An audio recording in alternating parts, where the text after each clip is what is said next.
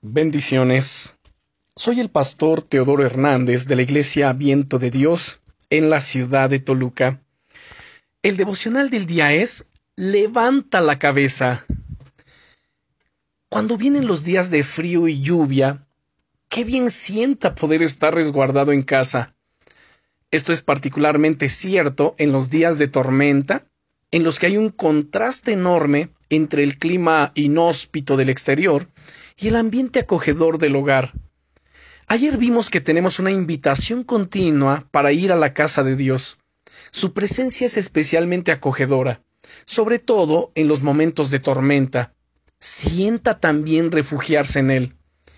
El rey David continúa su Salmo 27, versículos 5 y 6, diciendo, Porque él me esconderá en su tabernáculo en el día del mal, me ocultará en lo reservado de su morada sobre una roca me pondrá en alto.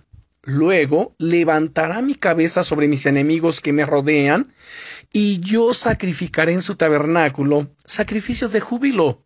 Cantaré y entonaré alabanzas a mi Dios. En el día malo, no solo puedes refugiarte en los brazos de Dios, sino que por medio de la fe puedes levantarte en su nombre. Él te pone en alto sobre una roca y levanta tu cabeza en medio de la adversidad, para que no estés abatido, abatida, sino lleno del gozo y de la paz que Él te da. Sí, Él es el que cambia tu lamento en danza, según el Salmo, versículo, perdón, capítulo 30, versículo 11. Amado hermano, amada hermana, levántate hoy por medio de la fe, en medio de la adversidad que estés pasando. Deja que la acogedora presencia de Dios te arrope y te levante con fuerzas renovadas, con un gozo profundo en tu corazón. ¿Quieres orar conmigo? Bien, oremos.